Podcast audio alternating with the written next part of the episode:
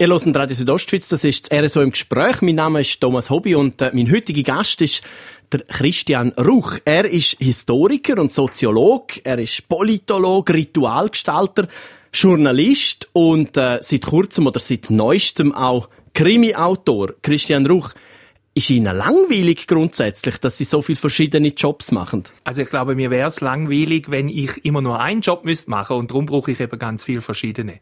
Sie lieben die Abwechslung, kann man es so sagen? Ich liebe die Abwechslung. Ich liebe es, dass ich morgens kann aufwachen und mir überlegen, was mache ich jetzt heute als erstes? Und das ist, glaube ich, ein Privileg, das viele Menschen nicht haben, weil die eigentlich ganz genau wissen, was sie am Morgen zu tun haben und Arbeiten haben, die sehr repetitiv sind, die immer gleich sind und ich liebe eben die Abwechslung. Im Grundsatz sind Sie aber äh, studierter Historiker. Genau, ich habe Geschichte studiert in Freiburg im Breisgau und in Basel. Ich habe promoviert in Basel äh, über ein Schweizer Thema, über den Separatismus im Jura. Und äh, dann habe ich für die Berger-Kommission geschafft, also für die Expertengruppe, die die Rolle von der Schweiz im Zweiten Weltkrieg untersucht hat. Was fasziniert Sie an der Geschichte? Mich fasziniert an der Geschichte sich hineinzuversetzen in Menschen und wie die damals entschieden haben. Also gerade in der Situation vom Zweiten Weltkrieg war das ja für die Schweiz eine sehr schwierige Situation. Man war ringsum von Regimen umgehen, von denen man nicht gewusst hat, ob sie der Schweiz den Hahn zudrehen, ob sie die Schweiz werden annektieren. Und zu versuchen zu verstehen, wie die Menschen in dieser Situation reagieren und sich auch zu überlegen, wie hätte ich in dieser Situation reagiert, das finde ich wahnsinnig spannend. Und was fasziniert Sie an der Soziologie? Ich finde alles spannend, was mit Gesellschaft zu tun hat. Ich habe an einer Universität eben in Freiburg im Breisgau studiert, wo man Alltagssoziologie als Schwerpunkt hat und da gab es dann so spannende Themen wie die Rolle des Kühlschranks in der Gesellschaft oder ich habe einen Bekannten gehabt, der hat seine Magisterarbeit, das ist so etwas wie Slitz, hat er geschrieben über das Weltbild des Joggers. Der ist also wirklich in den Park gegangen und hat Jogger interviewt und er hat dann zum Beispiel herausgefunden, dass die überwiegend CDU wählen und sowas finde ich eben sehr spannend. Gesellschaft ist irgendwie alles. Und wenn Sie jetzt die heutige Gesellschaft einmal erklären müssten, wie würden Sie das zusammengefasst machen?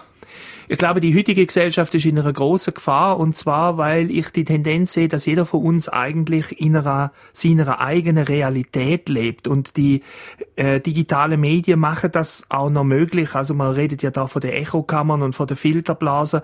Ich habe so das Gefühl, dass immer mehr Menschen eigentlich das, was wissenschaftlich evident ist oder das wissenschaftlich gesichert ist, gar nicht mehr zur Kenntnis nehmen und lieber in einer sogenannten gefühlte Wahrheit leben. Das finde ich sehr gefährlich, weil das dazu führt, erstens, dass wir Probleme ignorieren, Beispiel Klimawandel. Es führt aber auch dazu, dass eine Gesellschaft, wo sich nicht mehr kann, auf Probleme einigen, sich dann auch nicht mehr verständigen kann, was man gegen diese Probleme macht. Und ich glaube, das ist im Moment die Gefahr, dass wir zu einer wahnsinnigen Zersplitterung kommen, dass also die Gesellschaft immer mehr zerfällt in so Tribes, also in so Stämme, wo äh, die sich gegenseitig bekämpfen. Kann man da vielleicht auch aus der Geschichte etwas lernen? Ja, da kann man sicher aus der Geschichte etwas lernen. Also äh, Fake News zum Beispiel, das ist keine Erfindung vom 21. Jahrhundert, das hat es immer schon gegeben. Und ich glaube, was man aus der Geschichte kann lernen, ist, dass man wirklich äh, sich hinterfragt und was vor allen Dingen die Stärke von der Schweiz immer war, sage ich jetzt als Deutscher, ist, dass man immer auch bereit war, auf andere Leute zu hören und auch so bereit war, Minderheitenmeinungen anzuhören, zu tolerieren und auch Interesse von Minderheiten zum Zug kommen Und ich fürchte, das könnte sich in Zukunft verlieren. Als Historiker haben Sie auch verschiedene Aufträge für Forschungsarbeiten. Was kommt Ihnen da spontan in den Sinn? Welches ist die spannendste Forschungsarbeit, die Sie haben können machen? Also die spannendste ist eigentlich gerade die, in der ich jetzt gerade dran bin, nämlich äh, Graubünden im Zweiten Weltkrieg. Das ist ein Forschungsauftrag vom Institut für Kulturforschung. Also ich untersuche, wie hat sich der Krieg, der Zweite Weltkrieg auf Graubünden ausgewirkt. Da könnte man noch sehr lang diskutieren. Wir haben aber am Anfang einleitend gesagt, Sie sind so ein Handdampf in allen Gassen und nebst der Geschichte und der Gesellschaft sind für Sie eben auch Ritual etwas sehr Wichtiges. Sie sagen von sich selber, Sie sind Ritualgestalter. Was muss man sich da darunter vorstellen?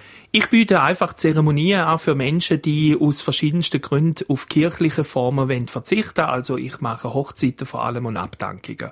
Für Leute, die das jetzt nicht in einer Kirche wollen.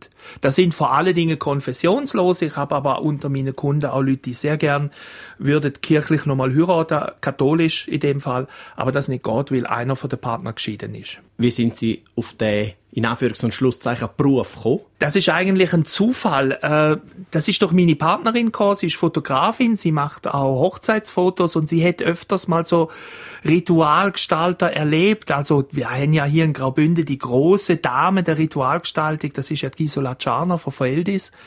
Und äh, sie war auch so ein bisschen meine Mentorin am Anfang. Und meine Partnerin hat dann gefunden, mal, das wäre noch etwas, das könnte ich mir bei dir auch noch gut vorstellen. Und ich habe Flair für so Rituale, für Religion, für Spiritualität. Und dann habe ich das gemacht und äh, bin dann am Anfang eingesprungen für die Gisela. Und äh, ja, so hat sich das dann ergeben. Und ein weiteres Betätigungsfeld von Ihnen ist der Journalismus. Also Sie schreiben auch für andere.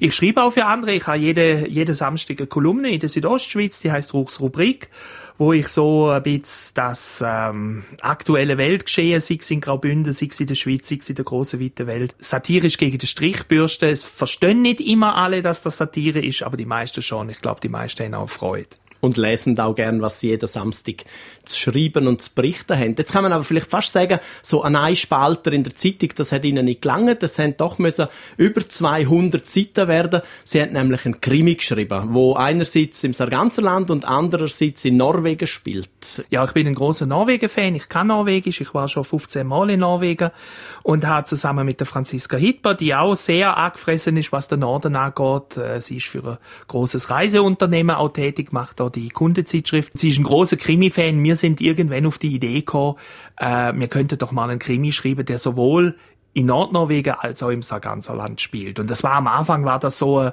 ein bisschen nicht gerade eine Bieridee, im Deutschen sagt man ja Schnapsidee, aber äh, eigentlich etwas, wo ich am Anfang gar nicht so ernst genommen habe und dann ist irgendwann ein E-Mail gekommen von ja, sie wird das doch jetzt gern mal aufgleisen und dann habe ich gefunden, okay, dann soll das sie und hat dann mit großem Spaß mich daran beteiligt an dem Projekt. Wieso können Sie das alles? Sind Sie einfach ein Multi- und Naturtalent? Das weiß ich nicht, das müssen andere Leute beurteilen. Ich habe eigentlich von Krimis überhaupt keine Ahnung und ich sage immer so bei unseren Lesungen ähm, zur Freude vom Publikum, das ist vielleicht die beste Voraussetzung, um einen Krimi zu schreiben. Das, was ich zu dem Krimi beitragen habe können, das ist gar nicht so das Krimi-hafte, das ist mehr von der Franziska Hitbacker. Ich habe mehr so für das Drumrum und die Romantik und die Unterhaltung gesorgt. Und selbstverständlich für die historische Komponente, nehme ich an, oder? Ja, das geht natürlich nicht ohne, oder? Also man hat ja schon so eine gewisse Deformation professionell, also es geht dann natürlich nicht ohne gewisse Hinweis, Hinweis auf die norwegische Geschichte. Ich sage immer, aber äh, es gibt keine Fußnote und keine Literaturangabe. Sagt der Christian Ruch, mein heutiger Gast im so im Gespräch. Das ganze Gespräch, das kann man auch nachlesen auf der Webseite von Südostschweiz, südostschweiz.ch.